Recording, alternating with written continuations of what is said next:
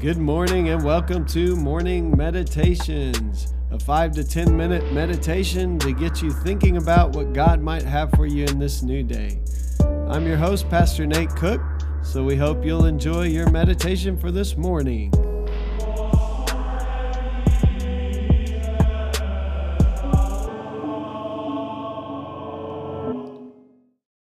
Hey, this is Pastor Nate, and this is your morning meditation for this morning. So today we're going to be again in Colossians chapter 1. We've been reading beginning in verse 15, and today we're actually going to start in verse 21 and read through verse 23. It says this Once you were alienated from God and were enemies in your minds because of your evil behavior. But now he has reconciled you by Christ's physical body through death to present you holy in his sight without blemish and free from accusation. If you continue in your faith, established and firm, and do not move from the hope held out in the gospel. This is the gospel that you heard and that has been proclaimed to every creature under heaven, and of which I, Paul, have become a servant.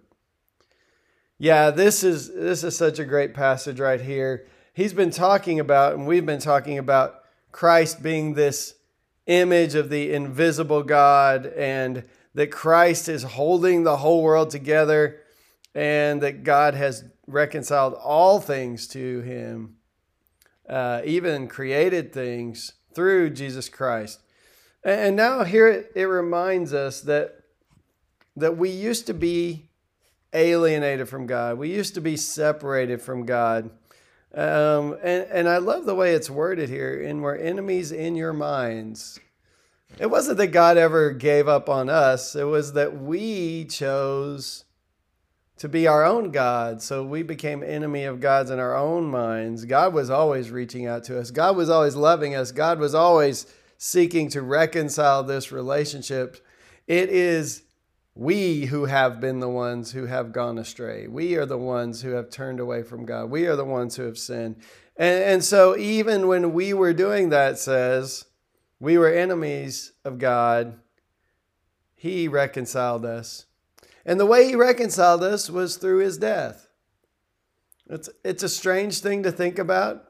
I, I teach theology, and in theology, there have been pages and pages and pages written about how exactly the death and resurrection of Christ do reconcile us to God. And maybe it's it's beyond our comprehension at some points, but it is simple at other points. It is that God loved you so much he would even die for you. And in dying, he gave up his own life and then conquered death by dying and then raising to new life so that we can have new life in him. And so this passage is saying we used to be alienated from God, but we don't have to be alienated from God anymore. That Christ did the work. We didn't have to work ourselves back to God. We didn't have to be good enough so God would love us. We didn't have to try to climb some kind of ladder to God. Um, that while we were at our worst, as Romans says, Christ died for us. And in that death, and through his resurrection and the ascension where he sits at the right hand of the Father, scripture teaches us, uh, we have been reconciled to God. So we can, through the grace and the mercy, it's a free gift, we can be sons and daughters of God. Now, this last part always, always kind of seems interesting to me. It says, if you continue in your faith, established and firm, and do not move from the hope. So is it is this free gift contingent on what we do? Well, no. Christ has reconciled you through his life, through his death, through his resurrection, and by being seated at the right hand of the Father, interceding for us. But yes, in that we have to stay in the relationship. Like we can alienate ourselves again from God if we choose to. We can walk away from the relationship.